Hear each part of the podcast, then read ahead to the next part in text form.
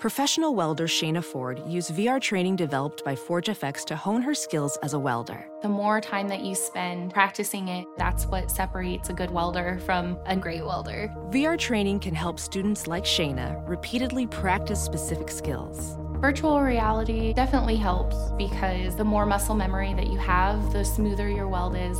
Explore more stories like Shayna's at meta.com slash metaverse impact.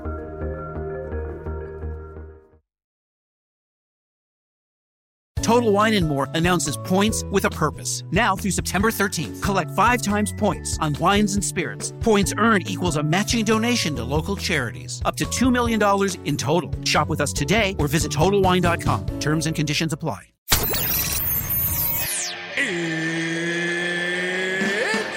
time! With Bruce Buffer.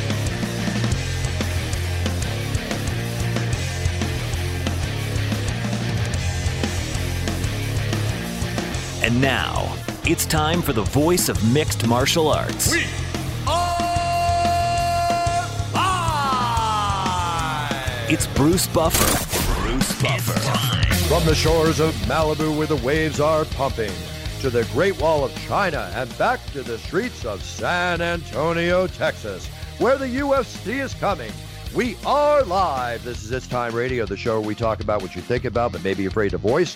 Do not worry, we will voice it for you. This is No Holds Barred Radio, folks. We talk about everything on its time film, TV, politics, President Trump, UFC, sex, drugs, rock and roll. That's what we're all about on this show. Now, with that being said, I'm here. Hi, this is Stephanie from Safeway. Exciting news! Safeway, Chevron, and Texaco are offering even more savings at the pump. Now through September 8th, shop at Safeway and redeem up to $1 per gallon in gas rewards at participating Chevron and Texaco stations and at Safeway fuel stations. Shop Safeway this week and earn up to $1 per gallon in gas rewards. This is Stephanie from Safeway, and we'll see you soon. Maximum gas reward at participating Chevron or Texaco stations is $1 per gallon in a single fill up, up to 25 gallons for a limited time. Other restrictions and exclusions apply. See complete details in store or at Safeway.com with my partner and co-host TJ DeSantis. TJ, we got somebody very special on the show today. We have actor Chris McDonald, and you can tell the folks what is the one of the most famous roles that Chris McDonald has been in. Go for it. Oh, Shooter McGavin, and I, I, I don't know. I'm going to tell him something that may be a, a bit uh, complimentary to him in, in my mind, but it it might not come out that way. Bruce, I hate his face. I don't like his face. Wow, I got to hear how you how you bring that one up. So with with with no delay, hold that thought, and let's bring up the man. He's been in everything, folks. Thelma and Louise, superhero movie, Boardwalk Empire, Empire, Ballers with Dwayne the Rock Johnson, and of course one of our favorite films of all time, Happy Gilmore. Let's bring on character actor extraordinaire Chris McDonald. It's time! You asked for it and you got it at brucebuffer.com. Championship introductions at a special rate are now provided for all of you as a keepsake for life, like you are being introduced like a champion in the cage. Just go to brucebuffer.com. Specials for championship introductions, weddings, birthdays, voicemail, and business recordings. I'm here for you if you need me. Check me out at brucebuffer.com. And now, a very special guest a man who I've met many times, had a chance to have a fun dinner with just last week. And of course, why not have him on the podcast because I'm a big fan of his work. And we have the actor himself, Chris McDonald. Chris, how are you? Hey, I'm really good, Bruce. Thanks. Uh, very good to see you at the ESPY dinner last week, the charity event through our mutual friend Mitch. That was a lot of fun, as always. Um, you as know this, always, yeah. As always, as always. I know you make a lot of these events. You're very big attending the charity events. Do you happen? Are you going to be going tomorrow night to the Paramount lot for the uh, poker event that they're having tomorrow evening? Um, I really wanted to, uh, Bruce, but uh, I have I have uh, my kids coming back, so I put family first. And uh, as much as I've enjoyed that in the past, I love Paramount. It's my favorite lot, and I love the charity that it's for, and it's a lot of fun. But I can't make it this this time. Well, sorry, you won't You make that going? one. Uh, yeah, I am going to you- go. I am going to go. course, Absolutely. Yeah. Well, poker's kind of like one of my second favorite passions, or one of my favorite Exactly. I passions. hear you're pretty pretty pretty good at that, Bruce. What's the deal with I- that? Well, you know, I learned it when I was nine years old from my dad. He taught me how to play poker and blackjack, and he said when it comes to horse racing, the only way to follow a horse with a shovel. And I took that advice to heart. So I stuck with the poker. I, I've just, I've really taken on to it. My competitive spirit really gets into it. And um, you know, it's like knocking somebody off of their chips is like in the old days when they used to knock somebody down with a punch. So, got to keep that exactly. Yeah, got to keep it going. But it, you're right; it is a great affair, a great charity. As there are many, we we get a chance in our lines of work to attend many of these fine events, which it's giving back, it's paying it forward a little bit, which is always good. Uh, Chris, one thing I wanted to mention to you is I'm I've been a big fan of yours for a long time. Obviously, one of my favorite roles is the classic, you know, your role as Shooter McGavin in the Happy Gilmore movie. Um, but I, you know, go back even to Thelma and Louise, and you know, you're working Boardwalk Empire recently, and just even on Ballers, you know, that's one of my favorite shows. Even down to a movie that I still watch and it cracks me up is the superhero movie. There's just so many movies I can go on. Your body of work is very wide, very wide. I, thank you, thank you, Bruce, for that. And, and I, I love doing superhero movie. It's it's a spoof of all those Marvel movies that we see now, and uh, a little before its time, I guess. And we had a lot of fun shooting that baby. I'll tell you, my God, say the stupidest lines in the world, but it's it's hard to like just get the lines out without cracking up. So, exactly. Exactly, but how much improv, like when you did scenes in the superhero movie, how much sticking to the script really happened? People had to go off on that script and just develop their oh, own. Absolutely, absolutely. That, for the most part, in movies, you get that creative freedom, and what will happen is uh, many times with directors in both mediums, they get it and they say, right, "Let's have fun. Let's let's do one for you. Do one for the Gipper. You know, just throw Right. it out there." And sometimes you- you'll you'll ad lib, and sometimes they'll use it, and sometimes they won't. A lot of times they do use mine. Thank God. Good. Uh, and I just you know I try to make myself laugh or make people laugh because you know you really have to give them what's on the page out of respect for your writers.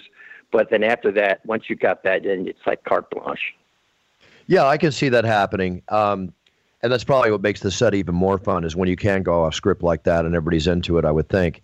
We actually have a six degrees of separation. There was a film that I was in a long time ago along with my brother Michael, and it was called LA Riot Spectacular, which I noticed when I was looking at your body of work, you were in that too. Um, I played the referee at the corner of Florence and Normandy who came out after Michael introduced Reginald Denny and the Crips. And I came out as the referee. You know how wacky that film was. And then I Pretty started wacky, off yeah. very wacky. Then I started off the, the horrific scene, which they actually filmed almost to the T exactly as it happened. When I was watching it be a film, it blew me away, which was that horrific incident with Reginald Denny that occurred. What what did you play in that in that film? I, I still have yet to see the entire movie. Uh, I played the other. It was Emilio Estevez and myself were the two cops. So I played. Uh, I played a representation of uh, Sergeant Koon, and uh, he went through all. You know, the real life guy came from the valley, did the whole thing. I had really, really short hair because uh, Sergeant Koon did as well, and uh, it was a lot of fun. But I want to tell you, it was pushing the limit, and it had a lot of terrific actors in it. Yeah. So I don't think it made, I don't think it made a lot of noise, but I think uh, people who see it just kind of like laugh their tails off because you're right. As it, it was following the true story, but it was it was the you know the slant or the comedy slant on it made it more palatable than the horrific event that it was. Yeah, kind of a risky undertaking when you think about it. You know, a little bit. Yeah, well, people push the envelope all the time. That's how you make. Uh, you know, there's only 36 stories in Hollywood, so you gotta you gotta take different slants at things. So, so you think that that's fresh and new. I'll try that. So You, you know, it's that's funny you say. intrigued me. Sorry. Exa- exactly. And it's funny that you say that line you just said because my dad was a writer. He wrote screenplays and books. And um, he always said there's 16 plots, but 150 ways to tell each story, barring any historical reference, which is kind of like what you just said with the 36 plots. You know, yeah, exactly. It's probably probably it's closer to 16, but uh, I mean, how many times? I love what they do in Hollywood, uh, and I don't blame them. They they they put you in a, a box. Uh, oh, get that guy that does the uh, the hero you love, uh, the guy you love to hate, but he's he's funny. So that's what that's my my particular box. Um, I wish it was the guy who always got the girl, but that's not in my cards. So uh, Don't never say is, uh, never say never. Never say never, Chris. Never say never. I know I may have to write it myself, but never say never. um, so, but but that said, you have to find different ways of uh, to get around. If, if you forbid to say, uh, forgive the saying, uh, lazy writing, where they'll just you know put the the the skeleton of of the guy out there, and you have to you have as an actor have to come in and, and give the reasons why you would think that way. Because Right. when you're playing a bad guy like that, you have to have reasons why he would do that, so that he thinks he's right.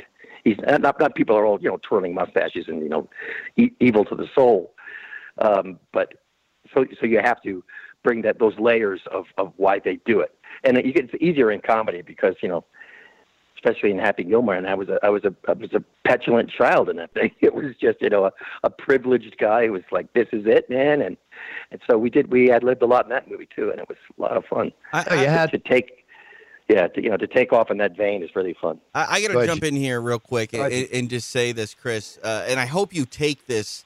Uh, with the most complimentary tone I can give you, because it doesn't sound like a compliment, but it is. Uh, I watched Happy Gilmore so much. It came out when I was in uh, high school, and uh, I just fell in love with that movie. And I can honestly say, everything that I've ever seen you in since then, I just see you, Chris, and I hate your face. I just hate your face. you know what I mean? But like that—that's who you were to me in, in my film watching days, and, and, as a kid. And it's like I, I, think that's that's the biggest compliment I can, pay you for pay, oh, playing that Shooter McGavin. Well, first of all, TJ, thank you. That's that's a good. That's a that's actually a, a nice compliment. But it, the way you said that, it was like it's like Happy Gilmore, you know, Adam Sandler going, "I hate that Bob Barker." that's so, one of the funniest scenes in that movie when they were doing that fisticuffs. The price is wrong, bitch. Oh, man. oh my god! Took the words right out of my mouth. That scene is such a standout, and Bob Barker, you yeah. know, still throwing it down the way he did, stuntman and all. I'm sure is stepping in, but with that on the set of Happy Gilmore um, the flair that you brought to that character is so unique, as TJ just pointed out, and lasting. Has there ever been talk about a Happy Gilmore 2? It seems like one movie you would think they'd want to remake. That is brought up to me, Bruce, maybe you know twenty times a year. It's just right. they gotta have a, a and all my you know friends that I've made through you know people loving that movie. There's got to be a, a, sequel. At this point, we're on the senior tour, so you know. uh, uh, I, I don't think Adam wants to do it because um, uh, Tim uh, Tim uh, Herlihy he wrote it with him and uh, Judd Apatow. These guys are on other things. They're not big on doing sequels. I think the only sequel they ever did was, uh, or there actually there were two of them, um, where all the all the guys get together and they're all comedians, all that stuff. And then the other one is the is the uh, is never one that Adam stars in though, which is interesting. He doesn't like doing sequels, so I don't think that's going to happen. But boy, would it be fun if we would be on the senior tour and meet up again. It'd be a ton of fun. You know, you never know with Adam. Yeah. I know he's doing a lot of films on on Netflix, which, by the way, as as we touched on that night, um, in your long career, and in the film industry has gone through some changes. So, as an example, like it's not about film going directly to movie theaters anymore. It's the Netflix era, and the money is big and all that. Is is all these other avenues do you feel is beneficial in creating tremendously more opportunities for actors to work and work and find find projects? Uh, that's a very good question. Also, uh, it, it, the business has changed dramatically in the last three to five years with, mm-hmm. um, uh, but everything from from Netflix and all the streaming services. There's 545 scripted shows out there, or something crazy like that. So yes, it's a great opportunity for actors of of all levels and especially for the younger actors because you know there's a there's a budget to consider because you really you're not getting when you're doing a show for Netflix there's no real commercials. So you're not and that's one of the attractions of it. But commercials pay for network television for the last you know 70 years or 80 years. So um, it's something that is completely different when you can watch it like a movie and then you can stream it and it's on the next one's on the next four's three two one and you're just kind of sucked in. And so you watch three or four or five at a time. You right. binge it. But um that said there's a lot of there's a lot of opportunity out there you um you pray for the best and and uh, netflix was very famous about being like we love what you do go do your thing and very much hands off that's beginning to change right now because they don't want to you know, they they they're there's no real real way to gauge, to my mm-hmm. knowledge, mm-hmm. how many people are clicking on that at a time, and I don't know how reliable that would be if someone said there was. So, but you know, my favorite is HBO. They've been very good to me. I love working with them. I'm doing Ballers now, and I, you know, I've done that. Like you said earlier, that just doing Boardwalk Empire was one of the biggest thrills because it was such detail.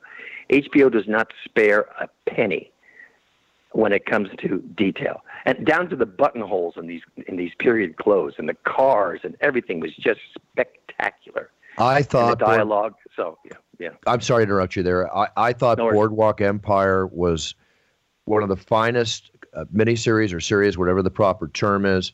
Um, the characterization, you're right. The the uh, the clothing, the wardrobe, the attention to detail. You know, even back to the old days of Atlantic City and the Steel Pier and all that stuff.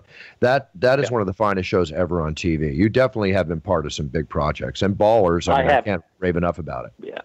Yeah, Ballers is what, what a thrill that was to work with the biggest star in the world right now, and DJ uh, The Rock Johnson is uh, was a thrill, and uh, all my scenes were with him, so it was really really fun.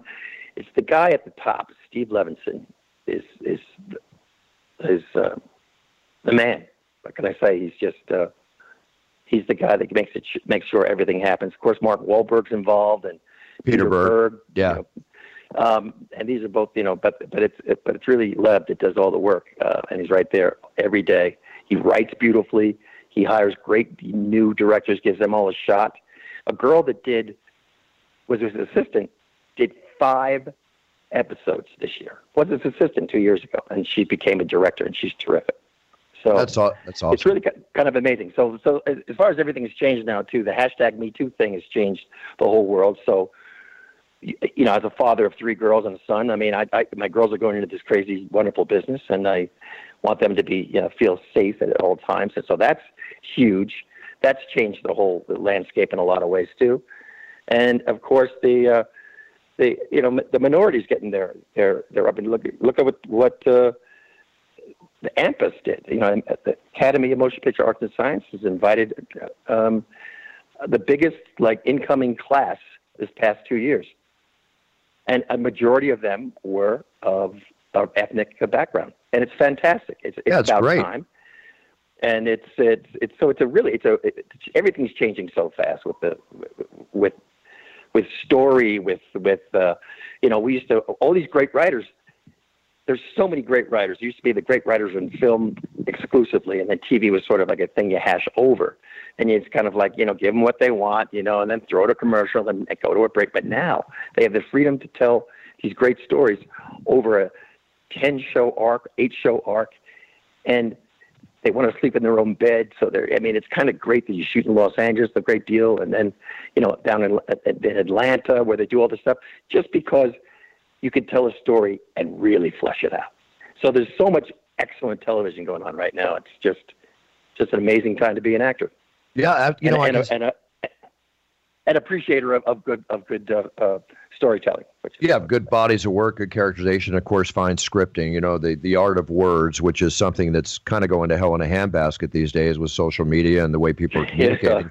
So let, let's Amen keep. to that. Yeah, I know, I know. It's changing times, and we all have to adapt because it's where it's going. It's where it is and where it's going. But when I watch, like as you're saying, HBO, amazing, always amazing in everything they do. Netflix, I can't can't stop watching a ton of stuff on that. And now over at Hulu, I just got done watching the uh, recreation of the fine film Das Boot, which is a series over on Hulu, and it is awesome. And they also redid the fine book and film that Alan Arkin starred in called Catch Twenty Two, which is redone yeah, as a, exactly. a George series. Clooney did that. Yes. Yeah, Uh, Clooney's in it. It was awesome. Awesome. Yeah, Clooney, Clooney's company did it. It's, it's fantastic. I've loved that, and I also love Das Boot.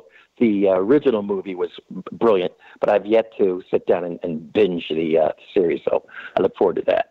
That series, they take the original movie and they take it three levels higher or more. It's it's you'll be pretty yeah you'll be pretty amazed. It's pretty surprising how it was all done and and it's one of those things. I, I have to go to bed at eleven to get ready for the next day, but I turn these things on and I'm it's two o'clock in the morning because I got to keep watching that next episode. That's when you know you're really enjoying something though. Yeah, it's addicting. That's the thing, and it's and, it- and it's just like I say, with no commercials and no distractions, just kind of like, all right, just one more, and then oh, okay, one more. This is my fast. Well, it's, there it is. It's two o'clock in the morning. Going, oh my god, Yeah. but great stuff. Yeah.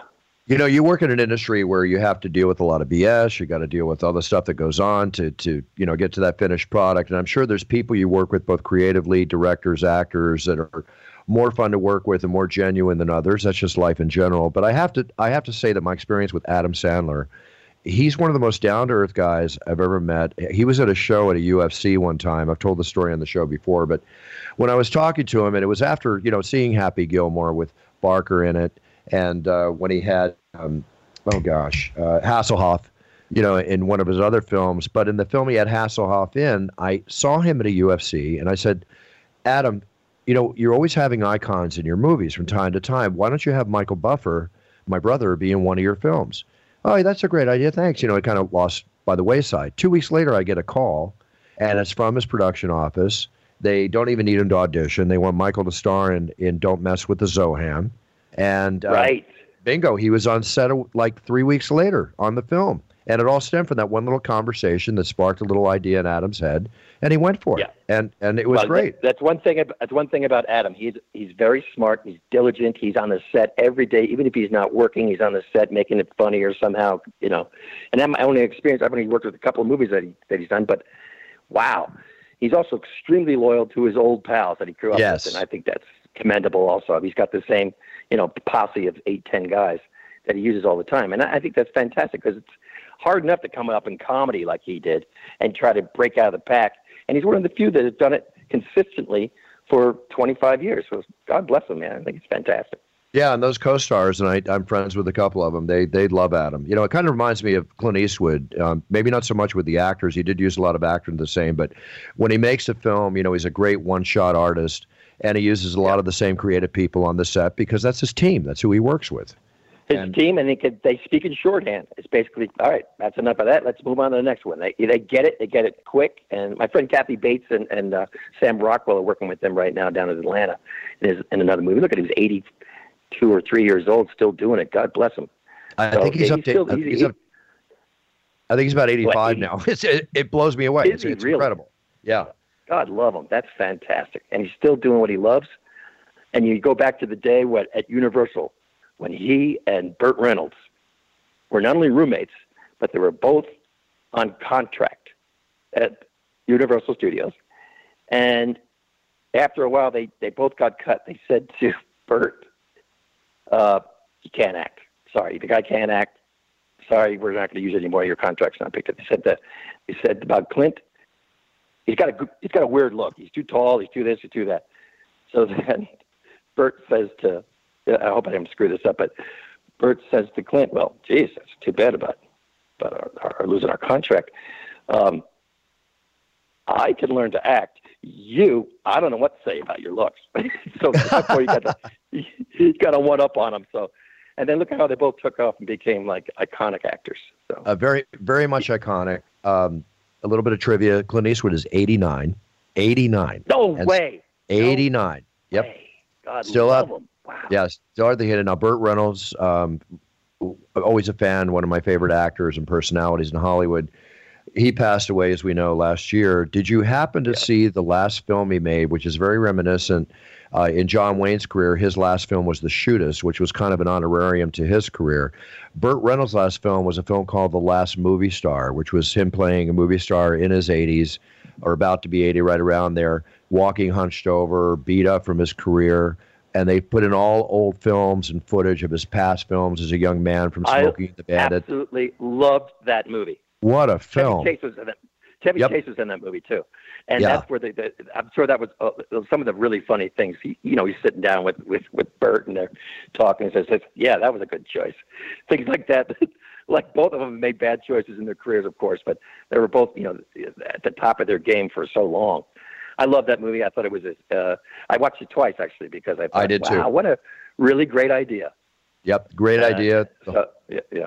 The whole bit. You know, Burt Reynolds still to this day says one of his biggest mistakes was posing for Cosmopolitan the way he did. He said that people didn't take him seriously after that, and affected his movie career. Yeah, and at the time it was like, wow, what a great idea. But in hindsight, it's not a not a hundred percent a great choice. Yeah. Yeah, exactly. We're, we're always judged by our choices. So. Absolutely. And, and, act, and actors always do. You know, they'll say yes to a movie for whatever reasons. whether they a want to work with that director and that star, or b need the money, or c love the location, or whatever. And then you try to make the, the material the best best you can because, but you know, the, the ones that are privileged enough to develop their own material, like Adam Sandler and people like that, who get their and, and Clint can develop their own story, and then they can just take it all the way to fruition, which means you have to control of the whole thing. That is fantastic. That is that's rare air, and that's what uh, everyone aspires to do. So. very rare, and the uh, ability to get the right to final cut. I'm sure everybody dreams about that. You know, being able Oh, to control boy. that whole Yeah. issue. Most definitely. Exactly. Chris, Right. Chris, it's really a pleasure to have you on the show. What is what right now? What is your project? What are you looking forward to um, that's coming up that you can tell us? Uh, oh, well, I just uh, signed on to work with my old pal Robert Rodriguez on a, a untitled movie he's doing in Austin, and I'm excited about that. Playing the president of the United States again, which is great fun. And uh, Might be I've might got, be in uh, your just- future, Chris. You never know with this world where it's going. I would. That's one thing I would never want to do. No, me neither. I mean, you are just a target every single day. You Yeah. can't win as as, a, as someone in that POTUS position. It's unbelievable. Um, and then I have three movies coming out, which are uh, one was based on a, on a true story about uh, horse thievery up in the Dakotas, Hmm. and uh, they would take horses out of and take these perfectly fine horses out of the rancher's uh, possession because they use this very rare ruling that the horses are too thin, you're not caring for them enough, and then they would sell them to people in Canada and Delaware. So that that's that's called the stand that comes out um, this fall. So I'm looking forward to that. And then another one, uh, another golf movie. I've done the trifecta in golf. Now I've played the golf, the, the golf uh, professional. Mhm. I've played the gambler who gambles on golf, and now I played a caddy. And Oh. this one, and I found out I'm a, I'm a pretty damn good caddy. That's for sure. That's what I found out doing this part. Um, it was written by the, the late great Mark Medoff, uh, based on a, a, a story of one of his friends, and he said, well, "Let's make it." So we shot it down in, in uh, Albuquerque, or actually in uh, near Albuquerque. Um, beautiful New Mexican landscapes and uh, golf courses, and it was uh, Edward James Olmos and George Lopez wow. and myself. Yeah, it, it was. It's a good group of people, and uh, so uh, that's coming out, and that'll be a, a really cool, like uplifting um, story with a bit of uh, you know, like a Christian theme to it, you know, religious theme to it, which is, you know, if you believe enough in the man upstairs, anything is possible. Interesting. I So- like the. I Yeah. like those open-ended Uh, questions. Plus, Mark Medoff. I mean, he wrote "Children of a Lesser God." You know, he's actually Mark. Med- he passed away recently, didn't he? He did. Unfortunately, he passed away about a month ago. Yeah. Oh, jeez, yeah. I, I remember reading. and I love Mark Med- Mark Medoff and I go way back. I did his play "When You Coming Back, Red Ryder." Even though I, I my agent said, "What you're going to Santa Fe and do a play? It's pilot season. You got to." You know, there's a, they know who I am. I was I tested at all of them last year and blah blah blah. I go there. I play this part of Teddy, which is like the engine of the piece. Mhm. It changed my life. I just had the most brilliant time, and on top of that, the woman who played my girlfriend is now my wife. So I'll Oh. always be grateful to Mark Medoff. So. Yeah, that sounds like a very memorable experience. But you know, I'm glad that you said that, and congratulations on, on meeting her that way. That's that's awesome. Uh, you know, hitting the boards, going down and doing a play like that. Aside from being the fine, ultimate character actor that you are, the fact that you go and you hit the boards like that, testing your your your skill, your trade, everything, I find that awesome. I think that's one of the greatest things an actor can do is to perform in front of a live audience on the boards. You know, aside from just being on the set and doing everything it takes to make a finished product there. So it's rounding I out your art. I totally agree with you. Uh, it's where the actor shines the most. I mean, the curtain up, and there's no take two, there's no take three, there's no nothing. It's curtain up and go. And Exactly. so you bond, you bond so much stronger to your co-stars on a play than you do in a movie in, in a lot of ways because they're all you're all like you know le- keeping this ball up in the air and telling this story, and it changes a little bit every night because you have a new character called the audience. I've done three Broadway shows now. I, I'm I'm looking for my next one. It's just uh, something I'll always go back to because that's the way I was trained. Well, that ma- actor. that makes you a consummate actor in my book. And and, Oh, all well, the thank you, more all the more kudos to you, my friend. Listen, I really appreciate your coming on the show. It's been a real pleasure having you on. I want to let you get back to your day. Um, again, I'm a fan. Enjoyed having dinner Thank the other Bruce. night, getting to know you better. Thank you so much, so much. That was fun. One day I would like to come and watch you do your thing. God, So I, yeah, I would love to watch you. I mean, of course, I've seen you on television and everything, and I love the UFC. The, I think we were talking earlier when, when, that evening about I was there at the beginning when they literally got street fighters off of the street and just Right. said, "Hey, you want to make fifty bucks?" And boy, I wish I'd invested in that thing. It's a trillion dollar business now. hey, I, But um, I, I wish I did too. Talent in the ring, in the octagon, and I'd love to come and watch you do your, your stuff and watch the fights and sit in your great seats. well, thanks, Chris. You know, when you hear it's in, just have Mitch give me a call, put him in contact with the UFC, and we'll see if we can work that out. There is a show coming up uh, in Anaheim on August 17th. Um, that might already be sold out, but that's we only come to the LA area maybe once a year, right, TJ? Maybe at best once a year. Yeah, yeah. And if you're going to consider Anaheim the LA area, yeah, once a year. Yeah, if you consider that LA, but sometimes if you're hitting the you guys are all over the world, though, right? Yeah, all over the all world. over the world. You're in New York. You're in New York, hitting the boards on a show or whatever. You hear we're going to be there because we go there multiple times a year. You know, just again, give me a call, see what I can do. Absolutely, no question. Awesome, brother. Thank you. I appreciate that. Uh, you got it. Thank you for the kind words. And believe me, when you have your first UFC experience, you're going to say, "Oh my God, this is amazing!" Because it is. It's like being at the ultimate rock concert for fighting. It's it's awesome. Yeah. yeah.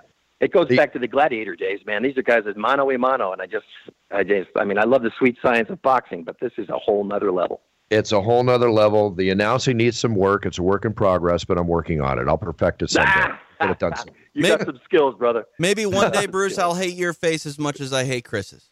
Uh, you probably already do. You just don't want to say it. All good. No comment. All right, Chris. Uh, buddy.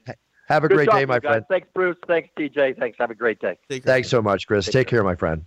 Bye bye now. What a nice guy. I mean, I hate his Nice face guy. still. Don't don't get me wrong. But I mean, I, I truly mean that in the most complimentary way. He played that Shooter McGavin character so well, and, and when you do that, you become you know ingrained in pop culture and a certain lens for certain people that. Uh, every time I see Chris, I know who Chris is. You you told me we were going to have him on the show, and I was like, oh, awesome. But every time I see his face or think of his name, I'm like, Shooter McGavin. I have to tell you, I do too. And you know, that's see, that's the benefit. Character actors work forever because they can assume different characters, but they're known for their key characters, Right. And that's his key character. And- and that's it right there. He's also not the same uh, version of it every time out. You know what I mean? Like we're talking about his uh, great work in in something like Happy Gilmore. He couldn't be Shooter McGavin uh, on uh, Boardwalk Empire. You know what I mean? Like th- th- there there's different traits and qualities that he's really good at, but he can't apply them the same way with every character, and he does a good job at varying it all up. and that's what makes a fine actor, Yep. which is what he is. Yep. Which is exactly what he is.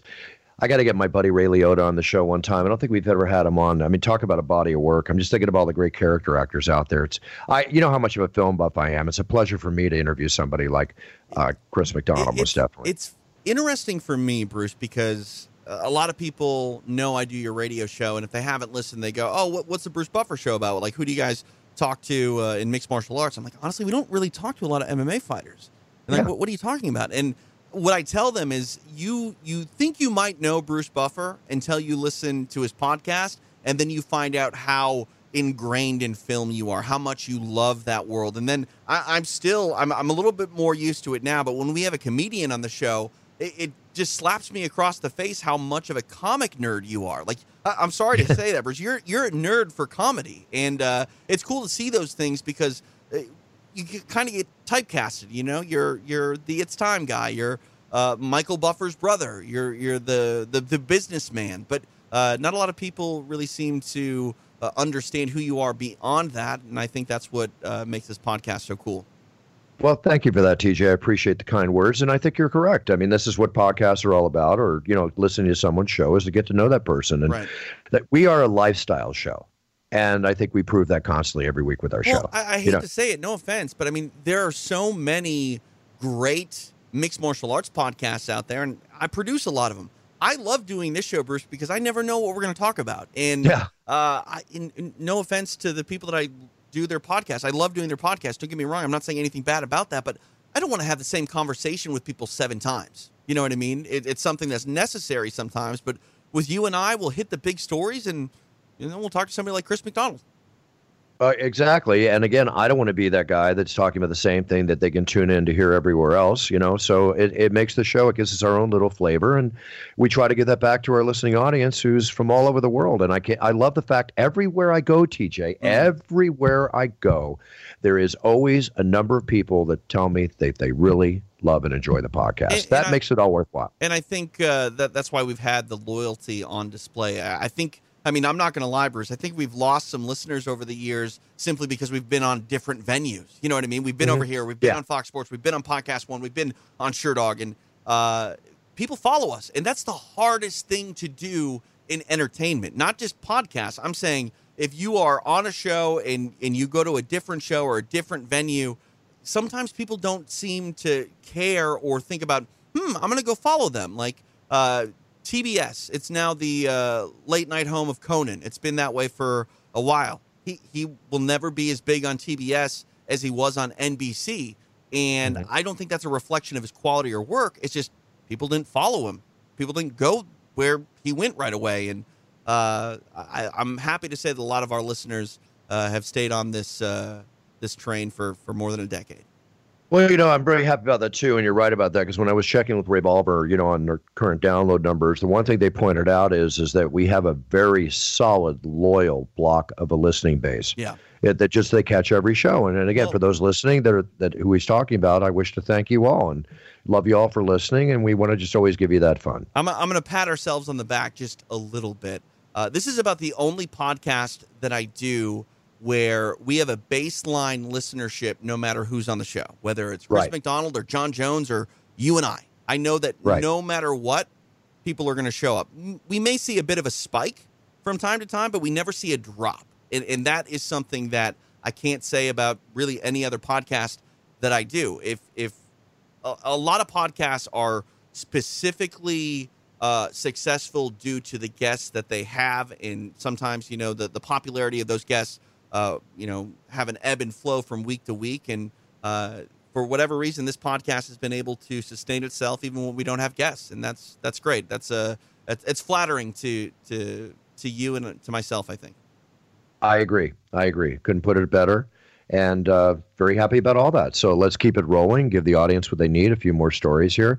A tragic story that came up this week. A gentleman that I had the pleasure of meeting actually going down to training camp with many years ago when I was potentially managing a heavyweight boxer into the boxing world and uh, wound up training and having a lot of fun with him and the young Fernando Vargas and other people under the uh, tutelage of the Duva family. But Pernell Whitaker, yeah. the boxing legend, Sweet 55 P. years old, Sweet Pea Whitaker, the, one of the greatest defensive boxers and movers of all time, hit by a car, tragically uh, died of uh, traumatic trauma and had trauma and dead at the age of 55. I woke up yesterday and I got this in a text and I'm like, are you kidding me?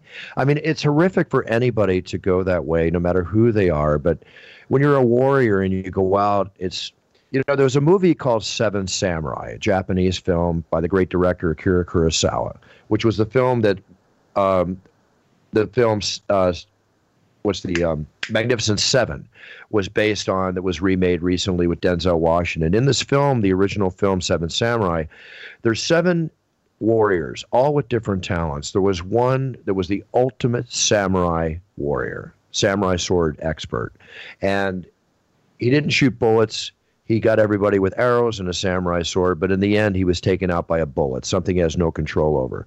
Here, Pernell Whitaker, however this happened, hit by a car, something he has no control over because he couldn't fight back.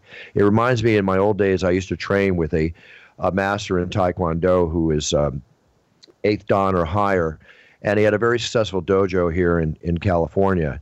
And I stopped by, train once in a while, and it was tragic because he was a great guy. He'd been through so much in his life. In his 50s, he was walking across the street to his dojo and got hit by a car, which took him out also.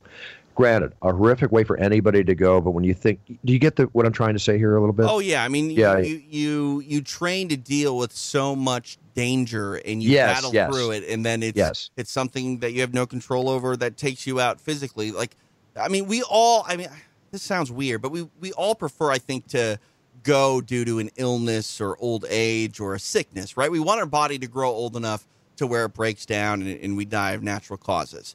Um, in my sleep, in my sleep, right? Please. I mean, that's that's the dream, right? No, yeah. no sort of pun intended there. Um, but w- with that in mind, uh, someone that is a warrior to to have their life ended due to physical trauma that is completely out of their control, um, it's heartbreaking. Yeah, it's it's heartbreaking. So my my wishes again, condolences go out to uh, the loved ones and family members of Sweet Pea Whitaker. Just need to say that.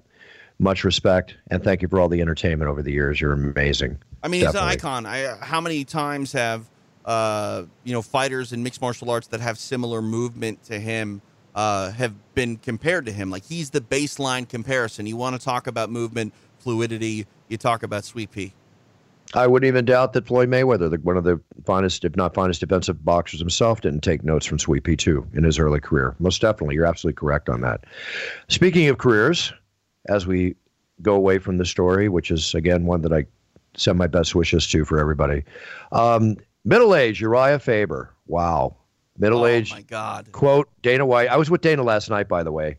Um, we were at the um, LA Sports Spectacular which was an event out here to benefit the Cedar Sinai Hospital uh, fighting diabetes and obesity in this world. And it was sponsored by Beyond Meat, who I've talked about on the show, that is all plant based um, food products, which they make into hamburgers and sausages. And man, everybody there, football players, you name it, all the sports stars that were there, my friends, everybody, we ate this stuff up. I really recommend everybody try Beyond Meat. It's amazing. By but, the by the end of the month, I'm waiting for confirmation. I can't remember the name of the restaurant, but I've been in touch with someone uh, from the place in San Francisco that does the uh, the watermelon steak. We talked about that yeah. a few weeks ago. Yeah, yeah, uh, we right. We'll we'll have them on the air. I think before the end of the month, maybe first week of August. Oh, that's awesome! Get some samples, TJ. I want to try that. I think you have to be in the venue. They can't really send it to you. Oh, that's fine. Um, that's fine. It's just it's fascinating. Yeah, I want to have them on the show most definitely. Yeah, most definitely. So this event um, was honoring a, a, number of people. Um, Brad Slater, who is Dwayne the Rock's uh, Johnson's agent. He's also um, Ronda Rousey's agent, Kevin Costner's agent. Uh, my good friends have known him since he was younger. He's really established, established himself in the world of Hollywood. He was being honored last night, and Dana was there to give uh, him an introduction, bring him in. And I got to give Dana some credit. All the auction stuff that they put out, that people were not bidding too actively. Dana Dana spent about thirty to fifty thousand last night to benefit the Cedar Sinai Hospital. Made his appearance and hopped on his G four, and he hey, had to get out of for something else. Say what you want about Dana White. You can love him, you can hate him. The man has shown his charity time and time again, and. Uh, uh, I mean, we talked about the Make a Wish stuff not long ago that you were involved with. Uh, it doesn't end there. No, it doesn't end there. And I learned a couple things of where he's been charitable, and he's not. It's not talked about. He's not looking for headlines. This is what he does, and and he's done some amazing things. So it was great to see Dana there. Great to see everybody. It was great to party with Snoop Dogg, who's I'll say it again, extremely intelligent. What a businessman. Um, big fan of Snoop Dogg's, and I like him as a person. He's a really cool cat. He's he's he's a lot of fun to hang out with and have some fun. So I had a good time last night. I forgot why I got on that story. I was just talking about you know, benefits and charities, whatever. It might have been something else, but pardon me, I'm brain farting right now. Uh, Ken Shamrock is back in the news. He's launching Valor BK, which is bare knuckle fighting organization. I understand one that Chris Leben fought in. I talked to Shawne Merriman last night. Shawne Merriman was supposed to do BK, you know, bare knuckle boxing. And he told me that group that he was fighting for, the one that Chris Leben was fighting for, they're gone. They're done. In so many words, if I heard him correctly. Uh, so, so, there there were two one two of them out there. There was BKB, which was bare knuckle boxing, and then there was BKFC. I don't know which is which. Uh, the one that uh, has Paulie Malignaggi and Artem Lobov, that's that's the strong one. So that's the strong one. That's well, the stronger one. one. Yeah, it sounds like they're financially solvent. The other one, I think, is uh, no longer with us. Yeah, no longer with us. That's what he was talking about. You know, it's a shame fighters fought their hearts out, took their damage, and didn't get paid. I hate that. I hate hearing that. It reminds me of early days of MMA with some ruthless promoters that were out there that, you know, have definitely gone by the wayside, which is where they'll wind up. But the bare knuckle fighting, you know, people were enjoying, and I guess Ken's jumping into it. I wish him the best. Um, I, I, I mean, I don't mind it per se. I don't really care to watch it.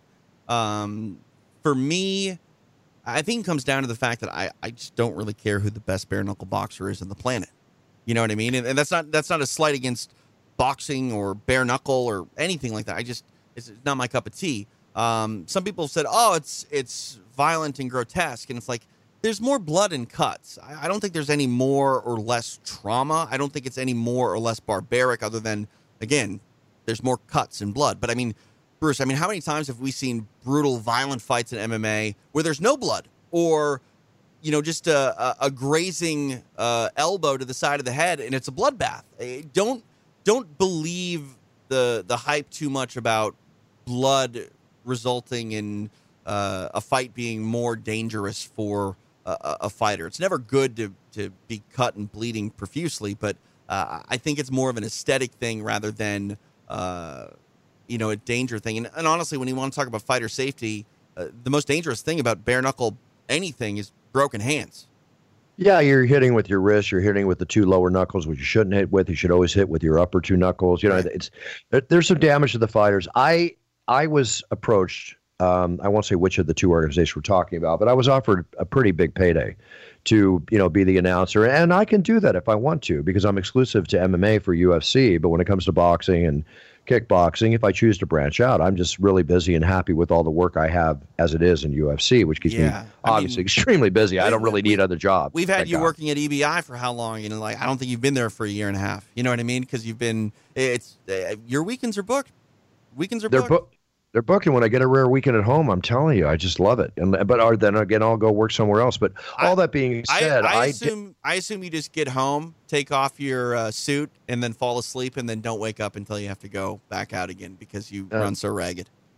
it's not quite that much of a hibernation process, but you know, it's kind of similar. I was telling Dana last night we were talking about it because he's taking a little vacay for himself, and I said, Dana, I've had one vacation in four years, yet I'm traveling all over the world because to me, when I walk into my home, I feel like I'm on vacation. And he looked at me as Buff. You know what? It's the same for me too. That that is that is the vacation land right there. So When, I'm when, with that. when I walk into your house, I feel like I paid admission to get into a freaking museum. You're due, brother. You got to get over here. But the um, the thing I wanted to say is when they hit me with that, I felt like I was jumping back 23 years ago to when I started in the UFC. With all respect to all the fighters and people dealing with the organization, so It's it was interesting. It's a different. It's a di- It didn't. It excited me on one end, but it didn't excite me in another because I truly get my excitement and my adrenaline rush when I step into the octagon, and that's the way it's going to stay unless it's a specific event. Well, I hey. I really oh a- ADCC ADCC the, is coming here to uh, L.A. awesome. Give me- Yeah, give me And, that gig. Um, they're in. They just contacted me. You do the announcing. I'll do the play-by-play. We'll both get paid and have a great time. Ha, I'll see what I can do. I'll let you know. I'm going to go into my files and check it out. Twenty percent for you. you heard it, folks. Stick to it. All right, fight news wise, we have to, and you're deserving of it too, TJ, of course. All right, listen, we just got off uh, the Sacramento fights, the UFC, and the Octagon, middle aged Uriah Faber. Wow, what can I say? Next stop, you know, we're all hearing Henry Cejudo. Of course, that injury of his, I think, is going to keep him out for a long period of time. I don't know if they can still put it together in the fall.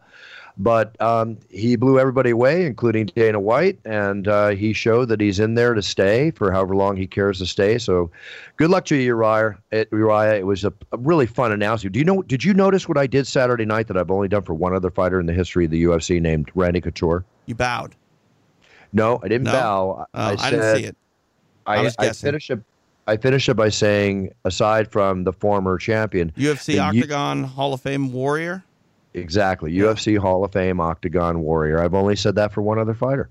And here he is. It's uh, Uriah Faber. He you got he you got didn't say that for BJ Penn. You know, I don't think I said that. And you know, I forgot that he was in the Hall of Fame that night and I should have done that. Darn it. Well, he gets it next time he steps in if he steps back in. All I'll right. do it for him.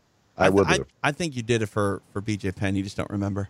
I had to go back to my fight card. Maybe I did. Well, if I did, he's deserving and and it's righteous. I'm gonna run over All to UFC Fight Pass today and look. Okay, do it and let me know. Okay, we got uh, San Antonio coming this weekend. I'll be down there. We got Leon Edwards and Rafael dos Anjos in the main event. Greg Hardy coming back against Juan Adams. Alexei Ono- Oleinik, Walt Harris. That's going to be a fun heavyweight fight to watch. And James Vick and Dan Hooker, uh, Dan Hooker rather. That's also going to be really good to watch. Ben Rothwell and Andre Arlovsky. Is Andre Arlovsky fighting like every six weeks now? He's he's fighting a lot. It, it's interesting to me in in the heavyweight division in mixed martial arts has largely been the the standout uh, when it comes to this. But you know, we talk about a middle aged uh, Uriah Faber uh, getting a big win in the UFC. The, the heavyweight division has featured a fair share of names for the better part of 10 or 15 years. And while Ben Rothwell hasn't been in the UFC for that long, uh, he, he's one of the. I mean, Ben Rothwell was a, a competent heavyweight 12 years ago. Andrei Yeah. Arlovsky was, uh, you know, UFC champion 12 years ago. Both these guys fighting one another in 2019 in, in the UFC. It's uh, it's a statement to their uh, durability, uh, the legacy that both men are going to leave behind, and uh, you know, don't don't for a second go ah they're past their prime because I promise you both of them will uh, knock you out cold. They have the skill and the ability to do so. Yeah, no question. I mean, who doesn't want to watch Andre and Ben go at it? Two big boys going at it, most definitely. I'm looking at this card: Alex Caceres, Steven Peterson, Irene Aldana, Raquel Pennington, Sam Alvey. Always fun to watch. Smile on his face doing what he does against Klidson Abreu. It, it, uh, Roxanne Modafferi and Jennifer Maia. This is on the undercard. Ray Borg. Ray Borg's here. Gabriel uh, Gabriel Silva.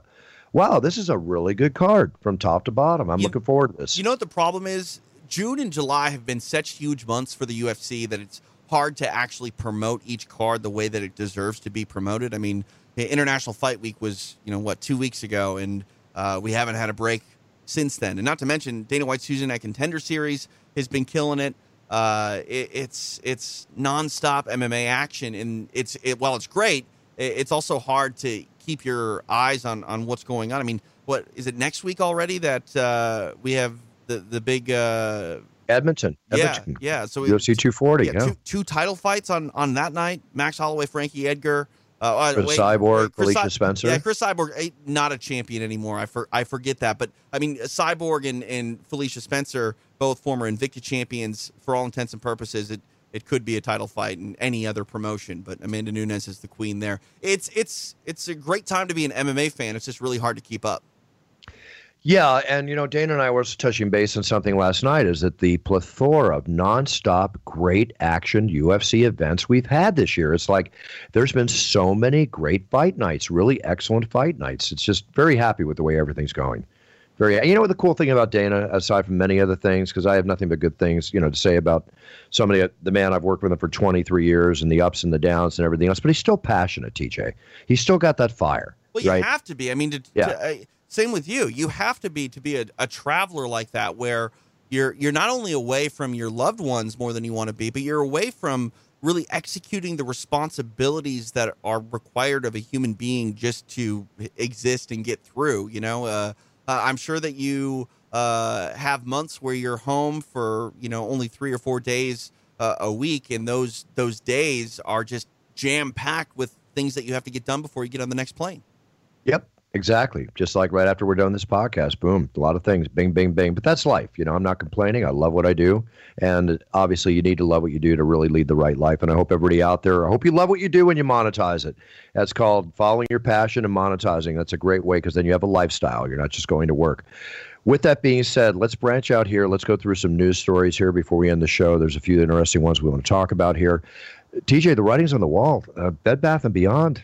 I hope they're not the next victim, but the modern days of retailing are now affecting Bed Bath and Beyond. Their sales are sinking like 6.6 percent over the last year. Uh, this most recent quarter lost money too.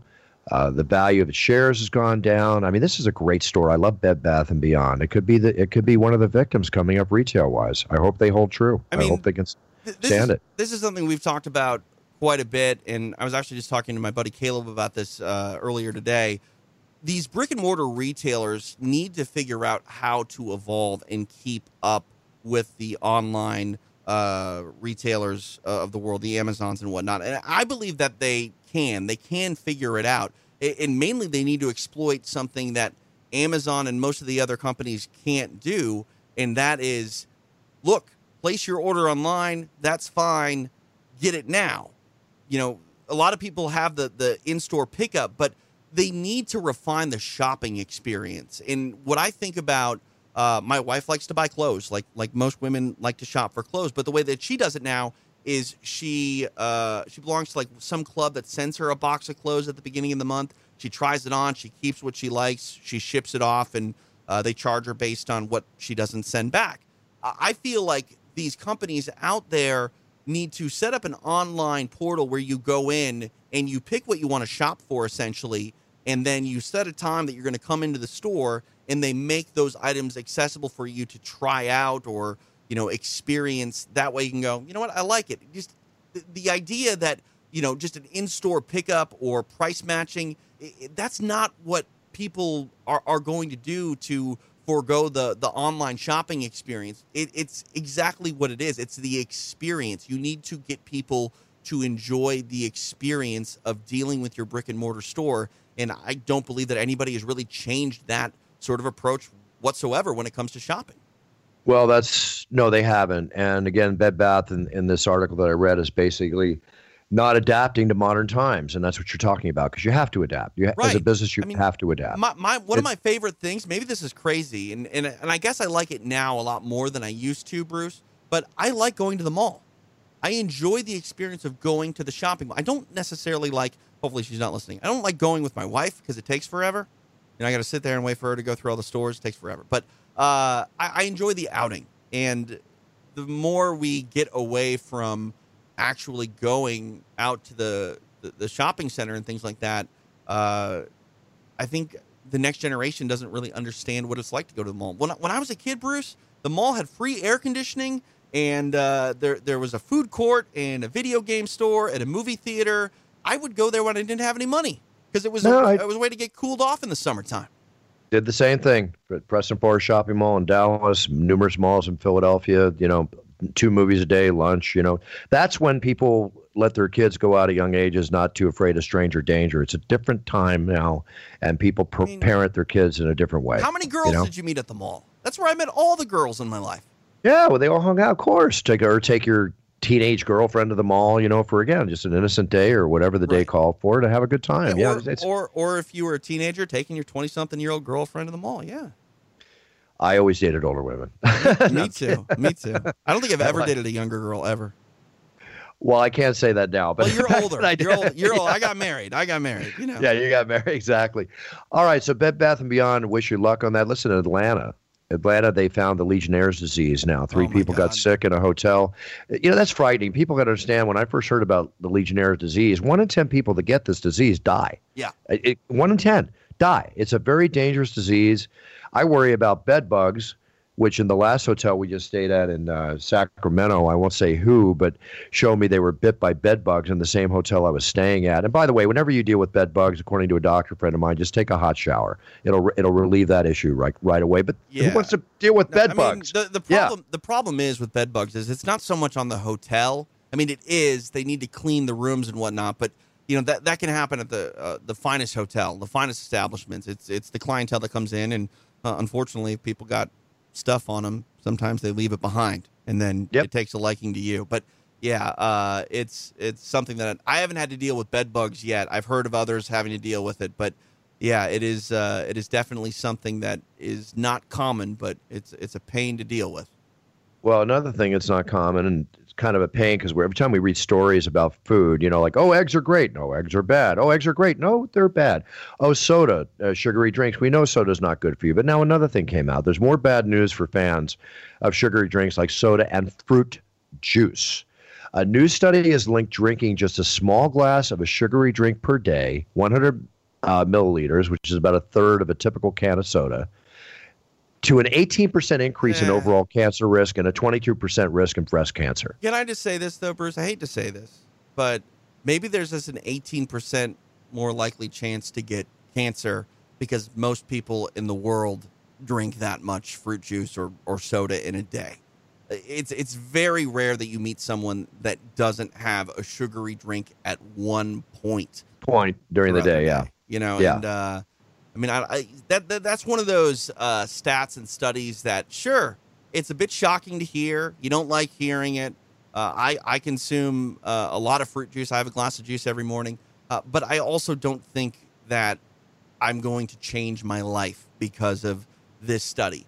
Uh, cancer's a thing. It's a real life thing that we're all susceptible to. Some more than others genetically. Uh, moderation, I guess. You know, we, we Moderation. It, that. yeah, moderation. It's really simple. Sugar's not good for you. Okay, we know that. no. it's not. But naturally Uh, uh, occurring sugar, that's a little bit different. That's different. That, that's why it's good to eat fruit. You know, Right, it's, it's but- naturally occur- occurring sugar. But the juice is a natural occurring sugar. So people are saying, oh, if you drink all natural fruit juice, you might still get cancer. Well, Well, you might get cancer by being alive. You know what the number one cause of death is, Bruce? Life. Yeah, of course, because it comes to an end at some point, in some way, in some fashion or thing for all of us. But you know, as far as the juices, to clarify, this doesn't apply to when I'm I'm here to to fresh juices that you make in a juicer, but the juices that come in containers and you know made Yeah, orange juice, Minute Maid. That's what they're relating But, it to. but Bruce, that's still 100% all natural fruit juice. I hear you. I, I'm trying to get the the correlation here in a It's- couple of areas. Plus, it says there's no link between diet beverages and cancer. Right, Because right. they have sugar. That's not Yeah. sugar. But the, the point is, sugar, period, is what they're afraid of. And uh, I'm sorry, you're not going to get a sugar free glass of orange juice because that's not orange juice. Right. So- Right. All right, watch it, folks. Have a quarter of a glass of orange juice with your breakfast tomorrow. Just tomorrow. smell it. Just smell it. That's Yes. that's all you can do now. Just smell it. That's okay. Um, wow, more than 100 dead and six million affected by flooding across South South Asia. That's horrible. That's not much to say there, but that's horrible. I hope they're all okay. Listen, there's a lawsuit of you know how much I love poker. We talked about it with Chris McDonald. February 2019 has not been so kind to the poker superstar. You've heard of Phil Ivey, haven't you? Of course, yeah. Yeah. So Phil Ivey and uh, we talked. I was involved in a lawsuit at an English um, casino involving the game called baccarat. Well, just to refresh, Ivey and the Borgata Hotel, which is in Atlantic City, they're in the middle of a big dispute now for seven years. The issue is that a series of baccarat sessions that Ivey was in, he won 9.6 million. Right, but in order to accomplish this big score, he had a partner named Chong Yin Kelly Sun, and they employed a technique which they were found guilty of called edge sorting. The Borgata sued Ivey for fraud and breach of contract because of this practice. What that is is a, it's a discrepancy that they noticed in the manufacturer's design on the back of the cards. They were able to figure this out, and they used it to determine the value of the card when they're playing. So you might ask, you know, well, if the court, if the casino's dealing it and he noticed it, is it a crime that he played it? Well, it's been found out that it was. So That- that's nonsense. I'm sorry. Well, because I, I'm, uh, I'm sorry. If I can exploit something, and he's not doing anything illegal, he just noticed something. There's nothing wrong Well, with that, in my opinion. Change your you know, cards. There's always that question about being a counter and all this. You know, we hear this over the years, but, here's what it came down.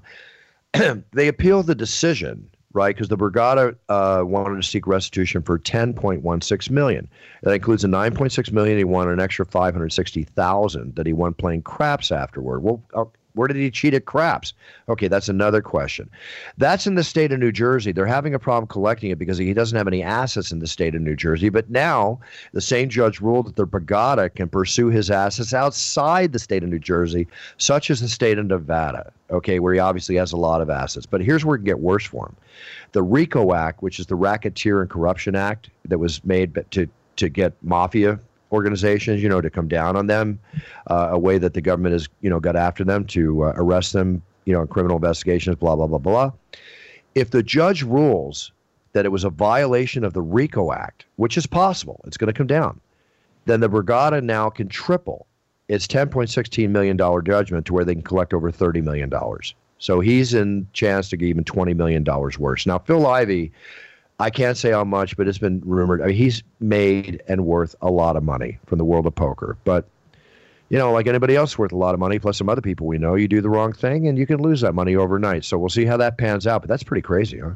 Yeah, I mean, I don't know. I'm I'm a bit conflicted on it.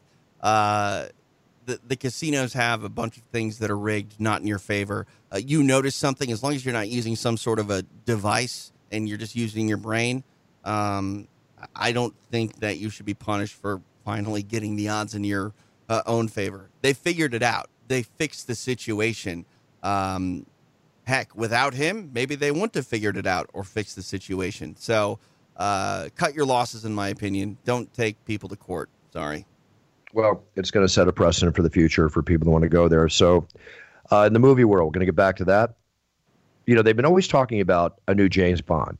Daniel Craig, to me, is aside from Sean Connery, is the best James Bond ever, doing what he does. But now, they were talking about it bringing in. Um, I think Bruce if I say- Buffer's the best James Bond. I, oh, I'd grab that in a heartbeat if I had the chance. Um, that's a bucket list, far fetched one, but nice to think about. Idris Alba, I, I always don't say his name correctly. They were talking about him being the new James Bond, but get this, TJ. Uh, did you happen to see uh, Captain Marvel? No. Okay, the one of the stars of Captain Marvel, Lashana Lynch, female, is now looking like she's going to be the new 007. So according to like multiple outlets, um, she played Brie Larson in the Captain Captain Marvel movie, but now they're saying she's going to be the new 007 and what they describe as a popcorn dropping moment in the 25th installment. That's 25th film they made of this franchise. The reports are that Daniel Craig is still the same old James Bond we know and love. He's brought back from retirement at some point in the new movie that they're planning, and he's introduced Lashana's character, who's inherited his old code name of 007. Supposedly, from that point forward, she keeps it, and this is going to be our new James Bond. It's going to be the first female James Bond. So there's supposedly spectacular chase sequences, fights. Bond's still Bond, but he's having to learn to deal with the world of Me Too in the new movie. we'll see how this goes. Actually, kind of a pretty interesting storyline. Um, how do you feel about having a female as James Bond? I mean, you know, something you were talking about with, with Chris. There's only 16 plots in in movies. We're going to tell the same stories over and over again. I don't mind thinking outside the box. Why why can't James Bond be a woman? You know what I mean? And uh, I don't know. I, I if if I'm gonna have to watch the same movies retold over and over again, especially when it's like literally the same movies and they're reboots and remakes, yeah, change the gender of a main character. I'm I'm cool with that. Yeah, why not? Why not? Totally with it. Okay, a little collectible talk. Apocalypse Now. Did you ever see that one? No. Okay, well, a famous movie. You know, Marlon Brando was in it. The uh, the classic GMT Master Rolex that he wore in the film is now up for auction. Uh, from the film, on the back, it looks like a hand engraving that Brando did himself, where it's etched on the back M. Brando, meaning it was Marlon Brando's. Recently, a Rolex Daytona that was owned by the great actor Paul Newman, legendary actor Paul Newman, uh, fetched 17.5 million for that watch. I know that, as I said on the show before, Steve McQueen's Rolex many years ago from the film, um, oh gosh, the racing movie he did, pardon me, I, I'm, I'm drawing a blank, sold for $750,000 back then. Rolexes do go up in price, but obviously, if they've got the provenance of being worn by Marlon Brando or Steve McQueen or uh, whatever, we'll see what this film, what this watch goes for auction for. But there's one up. Now, Madonna, her love letter from Tupac, Tupac Shakur, uh, wrote a love letter to Madonna. It's an infamous love letter. It's been known. It's been in limbo for years. So now an auction house is going to sell it. She's trying to block it, but it's finally hitting the block, the auction block. It's up for sale. Uh, it's from the memorabilia company. Got to have rock and roll. The opening bid is a hundred thousand. They expect the letter, the handwritten letter, to go for three hundred thousand dollars. Wow. And you might ask, yeah, I mean, it's again, that's not for everybody, but the person that wants that is going to pay for that, and that's the way collectibles work. Pretty crazy, huh? Yeah, that's that's something else. Yep, definitely. TJ, what's up? Where are you going this week? I'm I'm done for the day. I got to go on to other stuff right now. No, what's, what's on your agenda? I'm home, uh, sticking around. Going to be watching the UFC this uh, Saturday. So, uh, if anyone wants to check out my post-fight radio show, it's going to be on uh, Patreon.com forward slash Between Rounds. It'll be myself, Micah Miller, who, if you don't know who that is, he's Cole Miller's brother, fought in the WEC. Uh, and then we'll also be fo- uh, joined by uh, former Strikeforce uh, light heavyweight champion King Mo Lawal. So uh, would always appreciate people checking that out. Uh, again, patreon.com forward slash between rounds or follow me on Twitter at TJ DeSantis. Very cool. Very cool. Um, there's a little story that I missed here, TJ, and I'm just going to say it. I love these kind of stories, like the the boy who was had the lemonade stand and all. A 12 year old boy is making custom bow ties to help sheltered dogs. In other words, he's taken upon himself to step out, sell his bow ties to donate all the money to help dogs in need at a shelter. I, I, these stories, I love these stories very, very much. It's called giving back and paying forward, folks. Very important. And speaking of which, in my own little inevitable way, the cards for UFC 239, uh, the Amanda Nunes card, uh, fighting Holly Holmes, they are now on auction at eBay. You can go uh, check out my uh, Instagram post on it at Bruce Buffer UFC on Instagram or Bruce Buffer on Twitter. Uh, the cards are being sold. The card for Masvidal and Ben Askren was already sold. That card is sold for one thousand seven hundred dollars before it even went to auction. Somebody was craving for it, and it paid a lot of money. It was hard to turn down the offer. Uh, partial proceeds are going to be going to the Forgotten Dogs Foundation here in Santa Monica to benefit dogs that are obviously being taken care of and being sheltered, but dogs in need, and they certainly need money to take care of and pay for these dogs at before and hopefully when they get adopted by families that will give them wonderful homes. So that's what's benefit that who is benefiting by this auction, and check it out. It's on eBay. It's by my memorabilia company uh, partner, Inscriptographs.com. They have a lot of great stuff at their site. Check out Inscriptographs.com and go ahead and check out the cards. I think you'll be able to get some of these cards for a great inexpensive price if you go for it. But you never know with auction bidding and the prices that are being paid for these. So we will see. So enjoy. Uh, TJ, with that, I'm going to say goodbye to the audience. Are we good? All good, Buff. Okay, brother. Always a pleasure. We'll be back next week. Oh, who do I have coming on? Um, I got some pretty inter- interesting people getting set up. Oh, Michael Strahan wants to come on the show in in August. I just oh, what did I do last week? I didn't even talk about this. I did the Kids Choice Awards, TJ. You know the Nickelodeon Kids Choice Awards where they get slimed. Yeah. It was great. I had the, the boys, Kristen, Chris, their father. They all came. We all had a great time. I worked with Michael Strahan, Chloe Kim, the Olympic snowboarding champion. Um, uh, I, I know you weren't getting slimed. I saw you uh, take some photos. You, not wearing that suit, you weren't getting slimed. I was close, and I did get caught. I did get a couple of shots on the on the smoking jacket I was wearing, but they swore I would not get slime because I don't know if that comes out of the clothes. It was all good, but I spent time with Gronk Gronkowski. What a character he is! He said he's going to come back as a kicker. Of course, he's joking, but you know you never know when he's going to come back. But it was a great experience. Great experience for the kids. Seeing all these kids happy. Uh, they do a great job at that Nickelodeon event, which is the Kids' Choice Awards. So, with that being said, we'll be back next week with another special guest. I'll see you from the Octagon on Saturday from San Antonio. Everybody, treat yourself, treat everybody around you with respect, be a role model to your sphere of influence, set your goals, write them down, learn about them. So, when you set on that path, you perform and be the best you can be. And that means you're winning, always by being the best you can be. But be prepared before you take down that battle. All right, everybody, have a great week. We'll be back. Thank you to everybody listening internationally. Always a pleasure. Buffer out. The preceding podcast was a TJ DeSantis production. Comments, questions, and inquiries can be directed to DeSantisProd at gmail.com. Total Wine and More announces points with a purpose. Now through September 13th, collect five times points on wines and spirits. Points earned equals a matching donation to local charities. Up to $2 million in total. Shop with us today or visit TotalWine.com. Terms and conditions apply. The world has changed, and Microsoft Teams is there to help us stay connected. Teams is the safe and secure way to chat, meet, call, and collaborate. To learn more, visit Microsoft.com slash Teams.